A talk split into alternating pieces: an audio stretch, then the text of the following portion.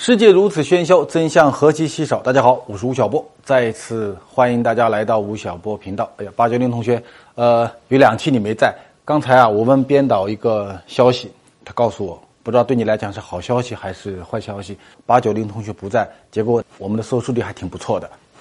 然后呢，我到后台去看留言，有的同学说啊，说哎呀，八九零同学不在以后，吴老师讲话也不流利了，听上去好像越来越干巴巴了。这个什么时候快点回来啊？群众的眼睛是雪亮的，现在知道我有多重要了吧？也有同学说：“哎呀，说你看八九零同学不在以后呢，吴老师越讲越生动，越讲越流畅。这个同学以后就不用再回来了吧？”哎，这位同学，放学以后你别走啊！其实啊，我们人类就很复杂，永远你没办法去讨好一个人，所以一定会有人说你好，也有人说你坏，有人喜欢你，也有人不喜欢你。今天呢，我们就谈一个让我们又喜欢又纠结、很尊重，但是又完全看不懂的民族，叫做德国人。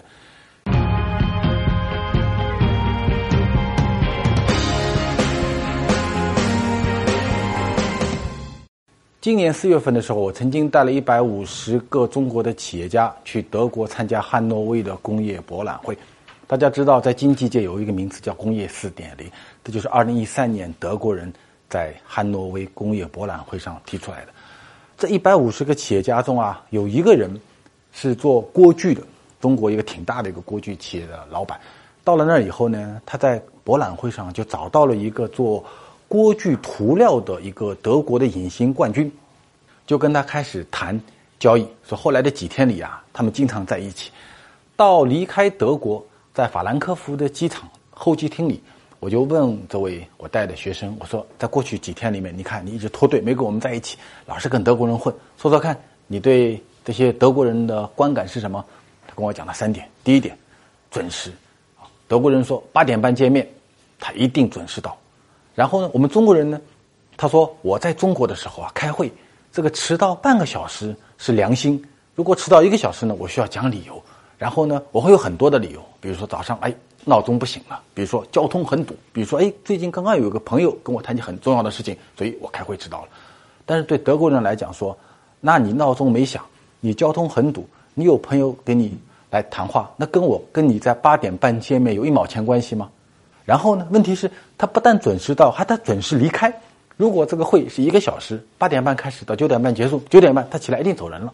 然后你说你我还我还有半句话跟你讲，没事儿，我们下次再约一个时间。所以德国人的时间观念跟我们完全的不一样。第二呢是精准。他说啊，他跟这个德国人第一次见面的时候，这个德国公司对他这个企业仅仅有耳闻，根本不知道怎么回事但是一次见面以后，他就发觉说，哇，德国人可能有个情报机构，专门收集这些公司的情报。然后呢？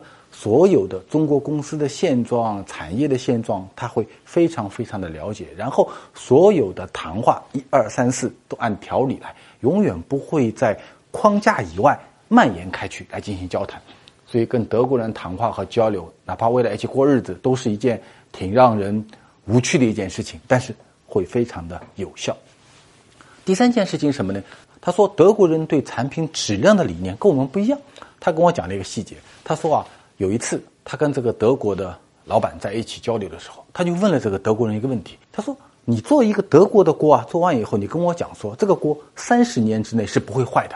那么，如果我是中国消费者的话，或者我是中国厂家的话，我就在想说，那我买了你这个锅以后，我下一次买这个锅三十年以后，日本人做一个锅说十年是不会坏的，我们中国人做锅啊三年就会坏掉，但三年后你会再买一个锅，那么你为什么会做一个三十年不会坏的锅？那你的下一个消费者是谁呢？”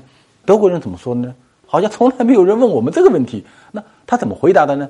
那个德国人想了以后说：“哎呀，可能是这样的吧。他买了一个锅，三十年不坏。然后呢，他就跟他的邻居说：‘你看，我买了一个锅，这个锅呢，三十年是不会坏的。’结果这个邻居去买了一个他的锅，所以他的消费者啊是这样的方式来进行传播的。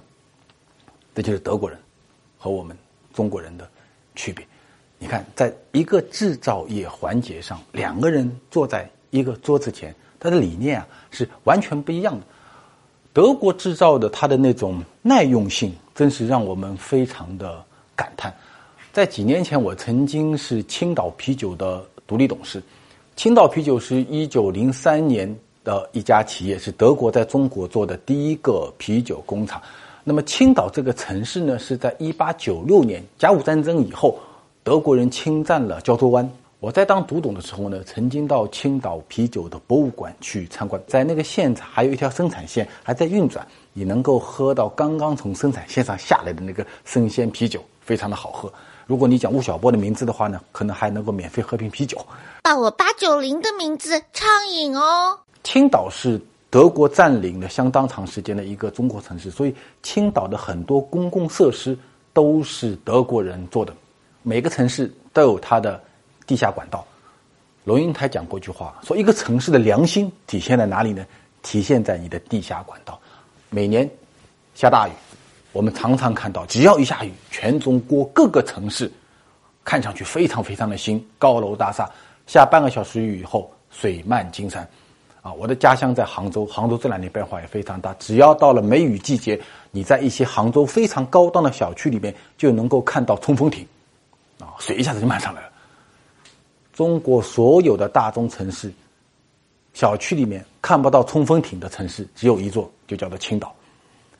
德国人在一九零五年的时候，在构建青岛的地下管道的时候，进行了非常细密的建设。它是中国第一个雨污分流系统的城市，就是它把雨水和污水啊进行了两个管道的分流。所以今天一百多年过去了。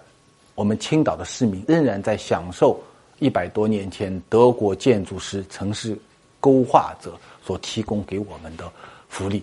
这就是德国人和德国制造以及他们的工匠精神。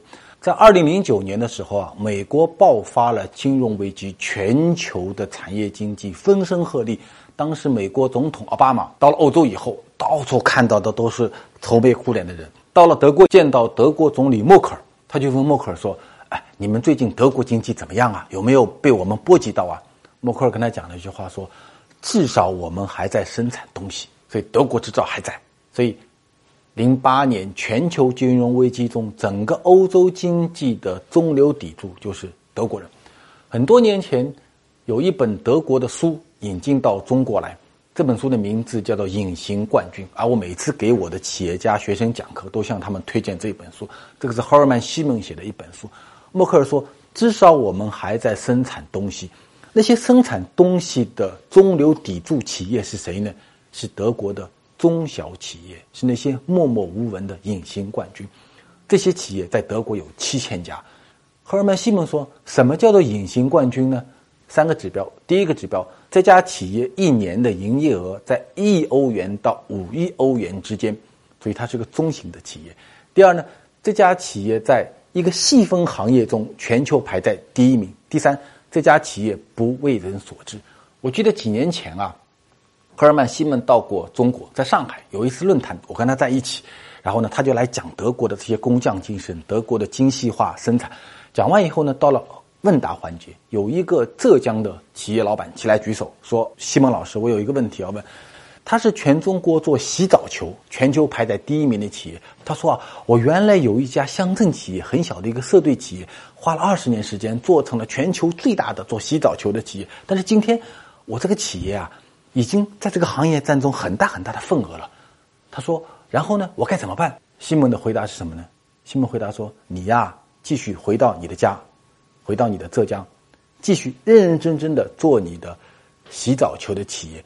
如果三年后、五年后，我再一次来到中国，如果你还是这个行业的第一名的话，无论多大的产业危机，无论多大的经济危机，只要人在洗澡，人还要洗澡，洗澡的时候还要用洗澡球，你还是这个洗澡球的第一名的话，你这个企业一定还相当的赚钱，不用想别的事儿啊，不用去开小额贷款公司，不用去搞高科技，也不用去搞房地产，就做好你这个企业。各位，他这个回答。即便在今天中国企业界听起来都有点不真实的感觉，但是你回过头来想，在过去的几十年里面，无论是中国，无论是全球，真正能够活得下来的企业，就是那个默默无闻的，在一个特别细分的行业坚持了十年、二十年、三十年的隐形冠军。我们讲制造业，今天的全球制造业有很多的流派，我们可以把它分成三种，一个呢是。美国制造，一个呢是日韩制造，一个呢是德国制造。美国制造的特点是什么呢？它有三个特点。第一个特点啊，叫做潮流。美国人牛仔精神，喜欢追逐潮流，甚至喜欢创造潮流。美国人有一句话说：“我不干别的事儿，我只干一件事，叫做从零到一，对不对？我要创造一个潮流。”所以在任何一个产业中，在过去的五六十年里面，美国人是他很多产业的创造者，特别是在互联网行业、现在的新能源行业、现在的医疗行业，美国人一直在引领很多产业的潮流的方向和时尚的方向。第二个特点是什么呢？是全球化。比尔盖茨说：“我做 IT 行业，我呢。”要让全世界每一张办公桌上都有一台电脑，电脑所用的桌面系统都用的是 Windows 的系统，这就是我的理想。麦当劳说什么呢？说我让全世界所有的十字路口都有一家麦当劳。星巴克说什么呢？我要让全世界所有的时尚青年的早上都到我们星巴克来买一杯咖啡。所以美国人他就是一个认为我是世界。当代文明和当代商业文化的创造者，我是潮流的引领者，所以我要全球化。它有这种很大的一个侵略性。第三件是什么呢？是快迭代，因为它引领潮流，因为它要面临全球化，所以在美国变是唯一的真理。所有的产业不断的迭代，一个行业的前十名，十年以后你再来看。能够活得下来的大概就两三个，在美国很多很多行业中都是这样的一个景象。日韩，日韩的制造的特点是什么呢？它带有很强的东方后发展中国家的一个特点。第一个特点就是年轻。日韩制造非常的年轻，因为像日本这样的国家，它这一轮制造业的崛起是二战以后的一个结果，其实就是就是一次婴儿潮。成长的一个过程，所以大家看，日本的制造业非常的年轻态，非常的粉色，非常的卡哇伊，啊，那么韩国后来就跟随了日本的道路。第二呢是低成本，因为日韩制造业崛起的时候，欧洲制造和美国制造已经非常非常的强大，他要跟他们竞争，只有一个办法，就是我能够大规模的降低我的。成本通过精细化的生产，通过原材料的改造来降低我的成本。第三呢是大规模制造，就是在进入到一个行业以后，虽然我是一个偏小的岛国，一个半岛国家，但是我在全球化的背景中，我这个行业要占到全球的第一名和第二名。然后呢，通过规模化的优势，进一步的降低我的成本。这就是日韩制造。跟美国制造和日韩制造相比，德国制造看上去就好像要沉默的多，要老成的多。它也有三个特点。第一个特点呢是简洁。你看，全世界所有的制造产品中，从汽车到一杯饮料，到服装，到建筑物，德国制造最最鲜明的特点，它非常的简洁。在建筑行业有一种风格叫包 house，包 house 风格啊。它就是非常简洁的一种风格。第二个特点呢是精密。德国不太注重潮流，不太注重时尚。与潮流、时尚、年轻态相比，德国的所有制造产品，它更关注于产品本身。打开德国制造，无论是一个榨汁机也好，无论是一台电脑也好，无论是件服装也好，无论是汽车也好。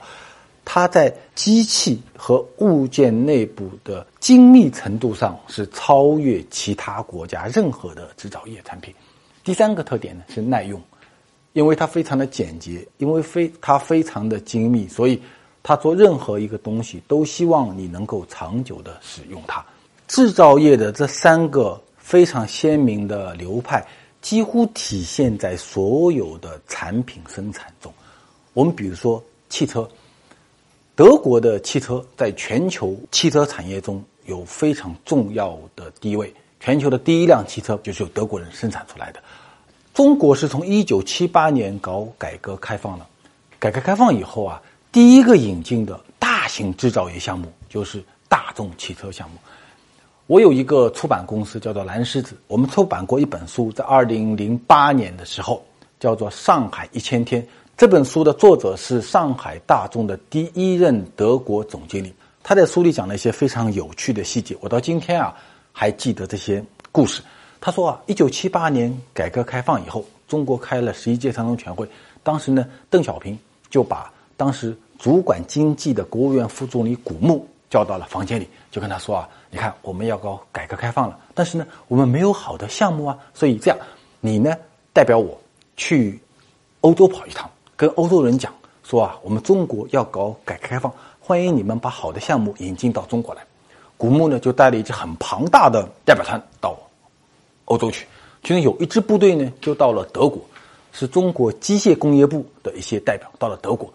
那个部长啊就站在德国的马路上看，哎，看来看去看，他就发觉说有一个品牌的汽车特别的多，上面是个 V，下面是个 W，这个是一个德国产量最大的一个汽车公司，叫做大众汽车，总部在哪儿？在沃尔夫斯堡。第二天呢，我们的这个部长啊，就坐了车到了沃尔夫斯堡，果然看到一个很大的工厂，然后呢，跑到工厂的门口，见到门卫，拿了一张名片交给门卫，说：“我是中华人民共和国机械工业部部长，我要见你们的厂长。”然后那个门卫就跟八九零同学一样的，眼睛瞪得很大，因为当时还是铁幕时代，他从来没有见到过一个来自中国的部长居然到企业来参观，他就去通报进去。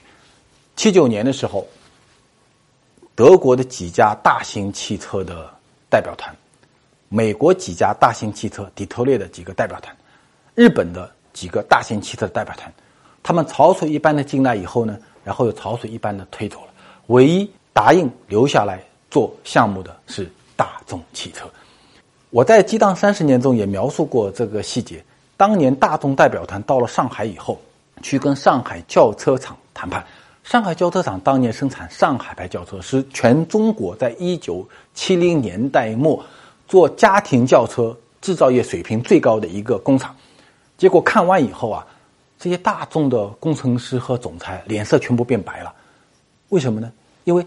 这家工厂几乎所有的生产设备都是一九五零年代末苏联援助的结果，而大众如果要在上海建一个工厂呢，他会把一九七零年代的一个新的技术项目叫做桑塔纳项目放到这里来，然后呢，他就在上海城郊一个叫安亭的地方重新建了一个工厂。在一九八二年的时候，中华人民共和国公布了一个全新的法律，叫做合资法，因为大众进来了。很多外国的企业进来了，当时啊，日本人也进来了。日本第一家建上海的工厂是松下的工厂，它生产什么呢？它生产日光灯。美国人也进来了，美国在中国地区的第一条生产线是什么呢？是可口可乐。德国人说我要做汽车，各位，但是你知道吗？一九七零年代末，甚至整个一九八零年代，中国是一个自行车的王国。汽车可能是要到十年、二十年后才能成为中国家庭的一个必需品，但是德国人说：“哎，我们要为十几、二十年后的中国经济建设服务。”所以，中国新中国的第一部合资法，就是因为大众项目进来以后，双方进行谈判，在谈判的过程中，逐渐逐渐变成了一个我们国家的法律。八零年代，大众汽车进入中国以后啊。它很长时间里面是中国制造业一个非常重要的项目，在一九八八年的时候，上海市来了一个市长，叫做朱镕基。朱镕基到了上海以后，第一天在办公室坐好，第二天他就到跑企业。他跑的第一个企业就是安亭的上海大众汽车项目。他曾经讲过一句话，他说啊，中国今天的工业制成品能够在全球制造业中。领先的屈指可数，上海大众项目可能是非常少的其中的一个。他说，这个项目是上海的希望所在。大众项目从进入中国的第一天起，它就成为了中国改革开放的一部分。到了今年的七月份，上汽大众给我提供了一个数据，说今年上半年啊。上汽大众的汽车产量，这一个工厂的产量，已经达到了一百万台。上汽大众也成为了今年国内首个突破百万销量的乘用车企业。同时，中国市场也在今年一到八月为大众品牌在全球贡献了百分之三十七的新车销量。我在想，在一九七零年代末，当他们决心在一个孤岛上进行生产的时候，一定不会想象到三十多年后，这个孤岛的产量会在全球中。超过你的三分之一，成为你成长最快的一个区域性的市场。而这三十多年，这些德国企业在中国的成长，一方面是他们在这个东方国家的改革开放过程中获得了改革的红利，成为了它全球布局中一个非常重要的部分。同时，他们的制造精神，他们的技术。他们的管理理念也成为了三十多年来中国制造业进步中的一部分。这种交融，实在是全球化背景下一个最最迷人的部分。简洁、精密、耐用，铸就了德国隐形冠军。制造精神、工艺技术、管理理念，值得中国制造学习。这一切已经或正在发生着。吴老师，请问您对女性创业有什么看法？为什么女性一旦拥有较好的事业，就会被贴上各种另类的标签？比如说，事业好的女人婚姻不幸福等等。会吗？八九零同学，现在还会有人认为说一个女性事业很好，然后她婚姻就一定会不幸福吗？觉得应该现在不太会有这样的观念了。对，然后婚姻可能现在的你人，现代人对婚姻的理解。呃，跟十几二十年前我们的父辈母辈的理解也不一样。现在可能更强调的是人的独立和自我价值的实现。吴老师，您说过物美价廉的时代已经过去了，那为什么像优衣库这样的店里依然可以买到物美价廉的东西呢？我认为像优衣库这些企业的存在，它一定不是因为物美价廉，而是它对品质的控制和价格的合理性。对，如果你仅仅从价格比较便宜这个角度的话，那么你可以到淘宝上去买到比他们便宜的多的商品。对，所以他们的存在不是因为价格的问题，而是对对于品质和价格的均衡性的问题。吴老师，如果让您回到十九岁再上一次大学，您会选择怎样度过这四年呢？呃，这问题很难回答，因为我是一个自控力比较差的人。呃，我在大学之所以去。读了很多的书，在图书馆度过，有一个很大的原因，是因为那时候没有网络游戏。